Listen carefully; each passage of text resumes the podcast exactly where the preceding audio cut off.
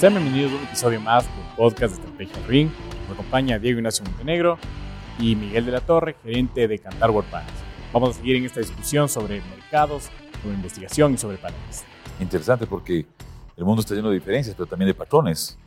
Y, yo, yo, creo, volviendo un poco al asunto de las generaciones, que hay unos patrones que son muy parecidos entre, no sé, los centennials de China con los centennials de México o los de Ecuador.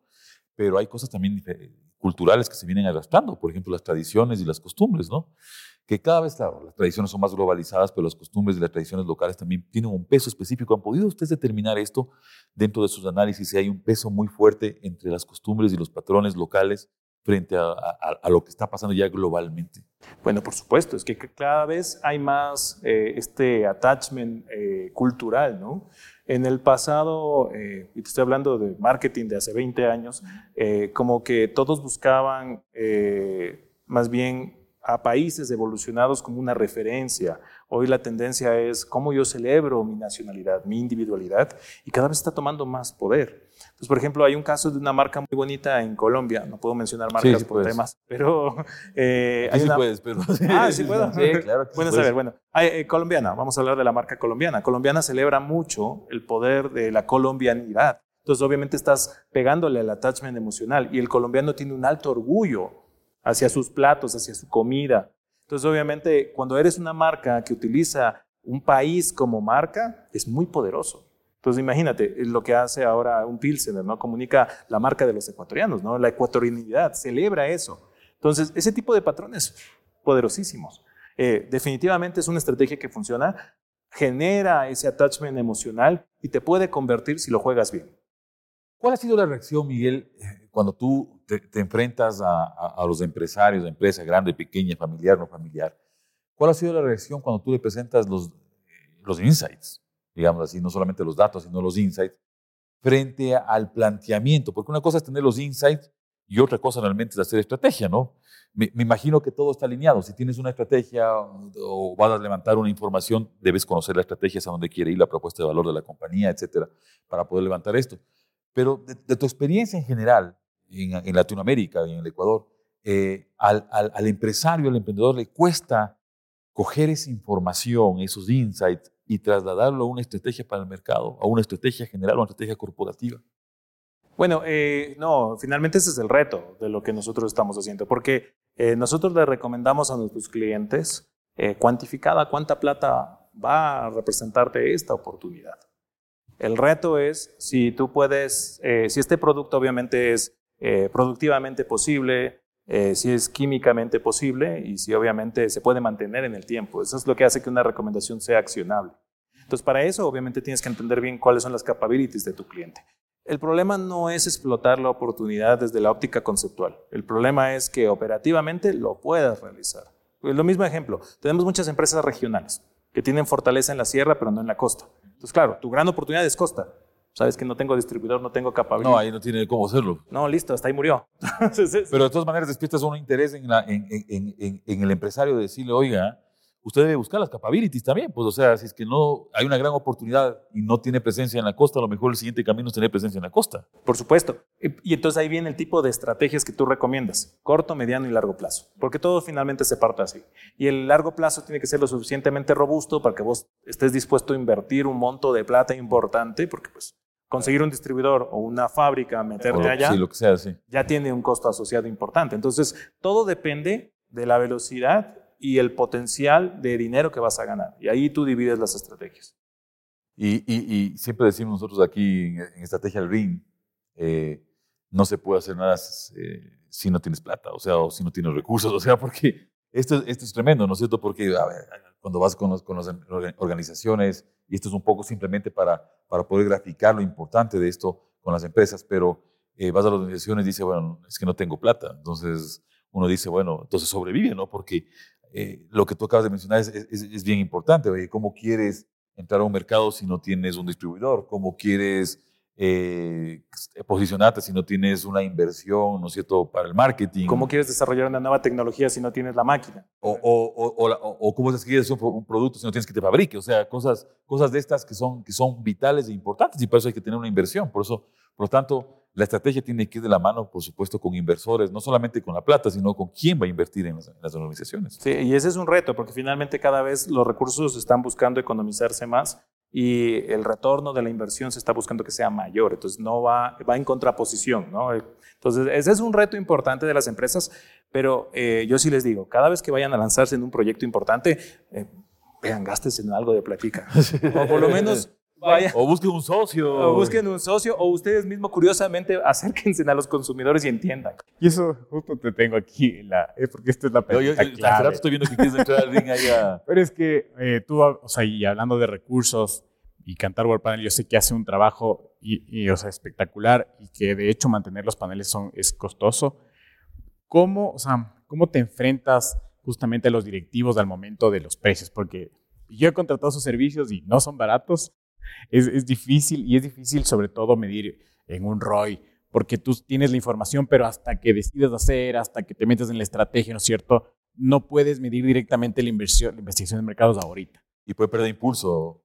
Exactamente. ¿Cómo, cómo logran ustedes llegar al, o sea, al ejecutivo y decir, mira, esto es lo que valgo y vale por esto? ¿No es cierto? ¿Cómo, cómo justifican el ROI? ¿Cómo, eh, no sé, logran hacer este, este entendimiento del precio, ¿no? Tú acabas de mencionar algo y, ahí obviamente no es que somos eh, caros, por decirlo así, somos costosos. hay una diferencia. Ah, yo creo que tienes que hacer ahora esto más o menos como los cuatro P's. Tienes que hacer, hay una diferencia entre caro y costoso. Claro, es que no, es que es importante porque finalmente, claro, una cosa es cara cuando no justifica su valor. Una cosa es en cambio costosa cuando es es eh, alta en precio, pero el ROI es importante, ¿no? Entonces, obviamente, asociamos eso bastante. Eh, nosotros nos vamos a la base de la investigación y obviamente decimos, mira, eh, es una muestra que representa el 91% de la población. ¡Pum! Primer check. O sea, tiene una representación importante. O sea, le das confianza.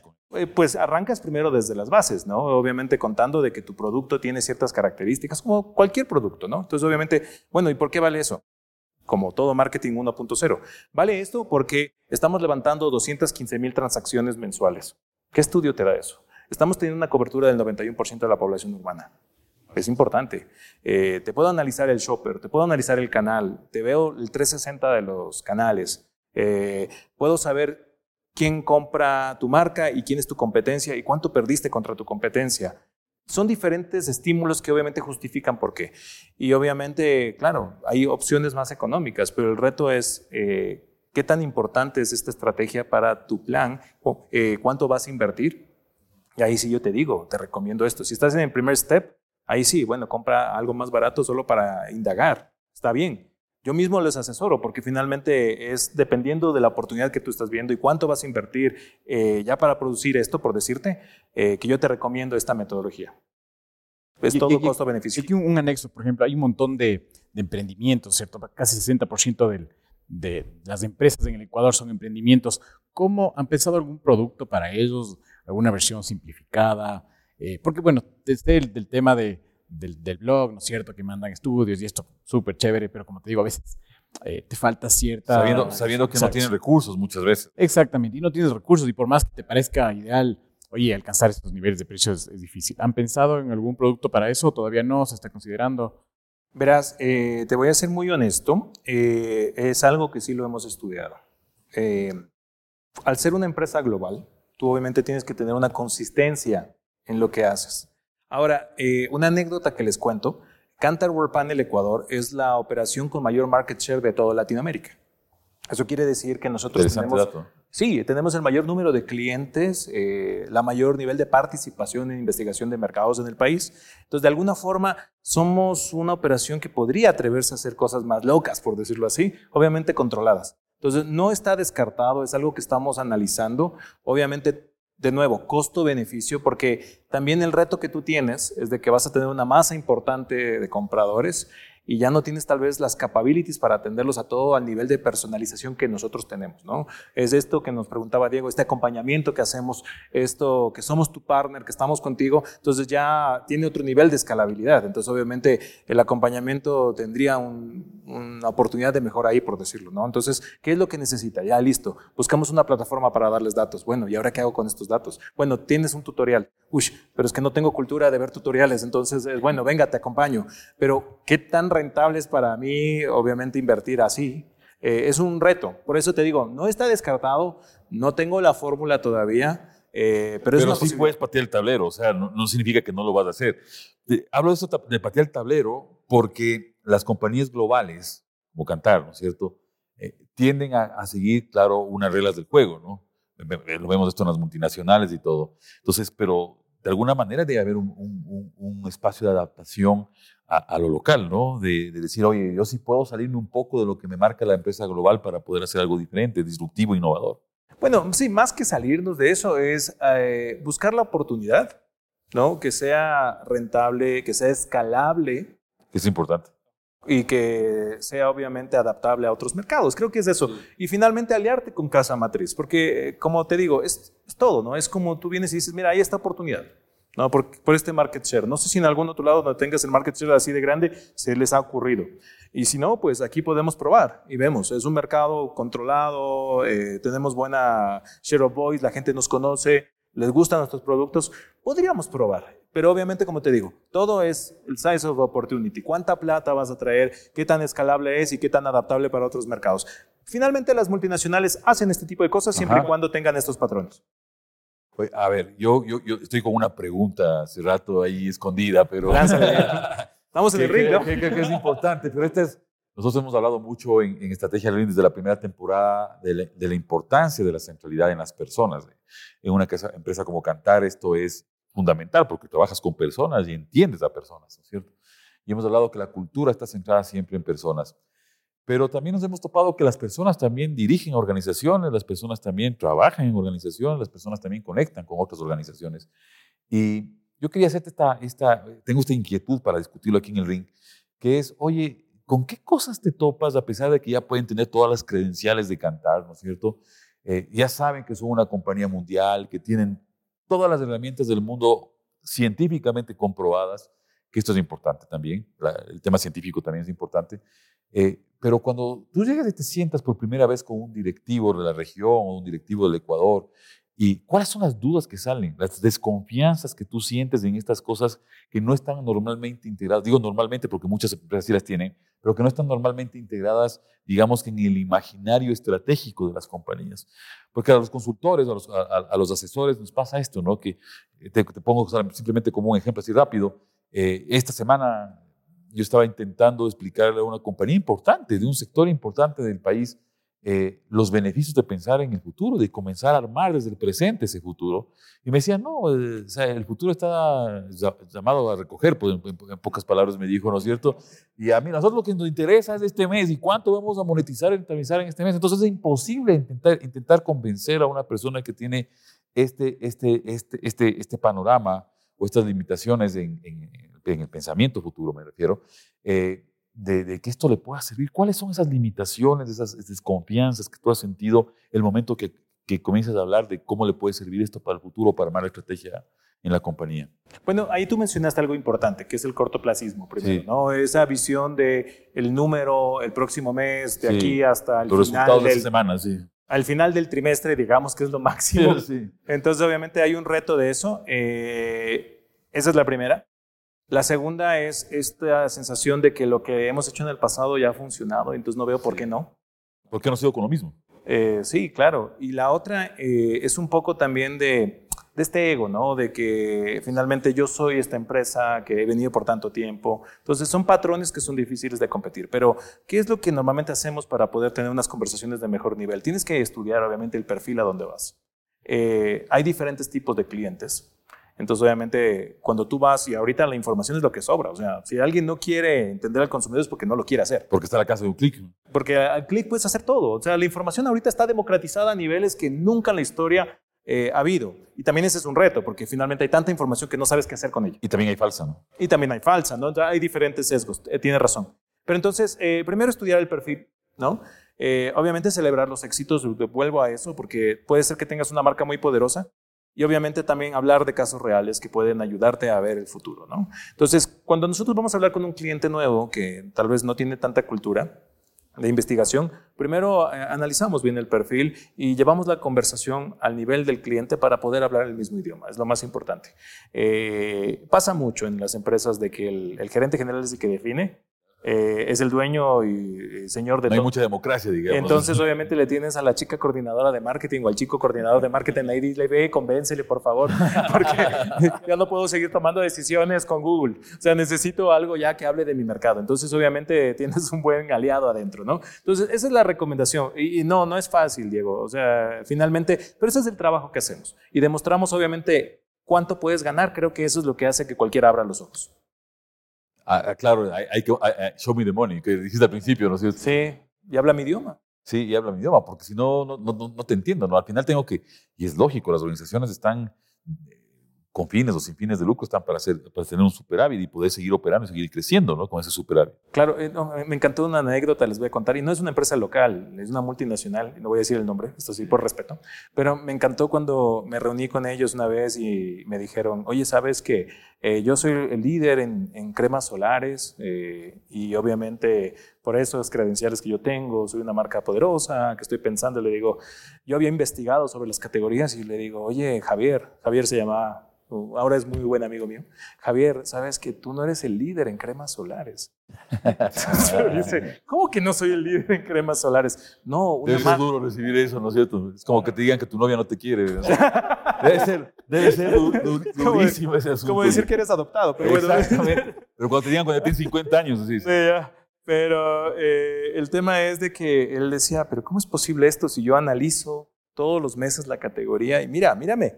Yo le digo, claro, pero lo que pasa es que vos no has analizado la venta por catálogo. El líder de la categoría es una marca de venta por catálogo y ese mercado que tú estás viendo es tres veces más grande de lo que tú estabas analizando. Es un tema de dimensión del mercado. Exacto, es un tema de las metodologías que te habías quedado en el tiempo, no habías visto que había una oportunidad ahí eh, y ahí es donde entras y... En y- catálogo, en internet o en lo que sea. Correcto, entonces obviamente ahí estás hablando de una nueva tecnología. Finalmente el catálogo no es que es tan nuevo, sino que hay empresas que les cuesta entender por qué es tan poderoso en, en la área andina. Y ahí el share se, se reduce automáticamente, porque si te dicen, oye, el mercado ahora es del e-commerce, ¿no es cierto?, de cremas, como dijiste tú, o más del catálogo, que ya, es- ya está muchísimos años, y, y ahora es de e-commerce o incluso hasta la tienda de barrio, posiblemente tu dimensión del mercado esté totalmente subvalorada. Y tu market share automáticamente desciende cuando tienes plata que estás dejando en la mesa que no puedes recoger, ¿no?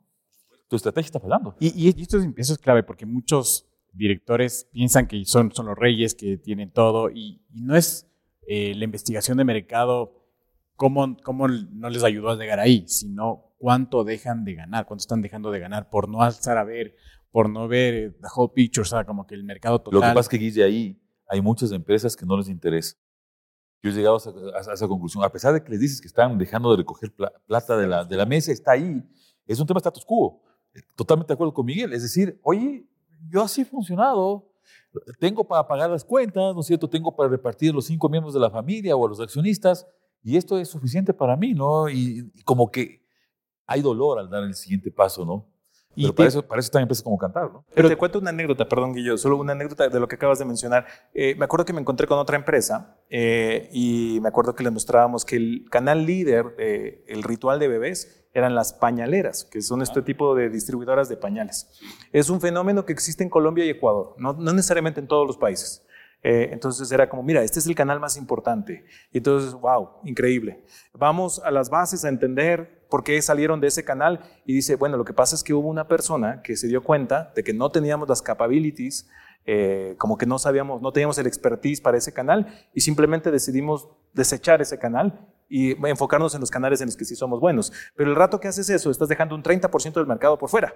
Y a lo mejor el futuro también, porque por- a lo mejor ese canal es el canal del futuro. Correcto, status quo, lo que tú estás diciendo. Es más fácil cerrar los ojos y continuar con lo que vengo haciendo bien a que lanzarme algo nuevo. Y ese es el reto de las empresas, challengearles a los Y clientes. disculpa, Guillo, porque ahí yo sé sé que estás tú con una media pregunta ahí, pero eh, creo, creo que es importante este, este tema porque ya también tenemos que, que ir terminando este capítulo. Pero el, el- e- es interesante lo que, lo que acabas de decir porque a la final eh, no estás viendo el canal que puede venir en el futuro.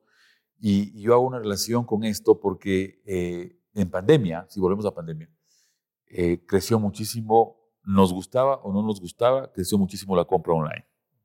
Y otros canales también, la de teléfono, ¿no es cierto? La de la página Excel, o sea, cosas que aparecieron emergentemente porque no estaban en el mapa estratégico de las compañías porque pensaban que nunca iba a pasar una cosa de estas. O sea, nadie tenía esto planificado, a pesar de que tenías que haberlo planificado ya tu transformación digital, ¿no es cierto? Apenas tu digitalización desde hace mucho tiempo, pero no ha pasado.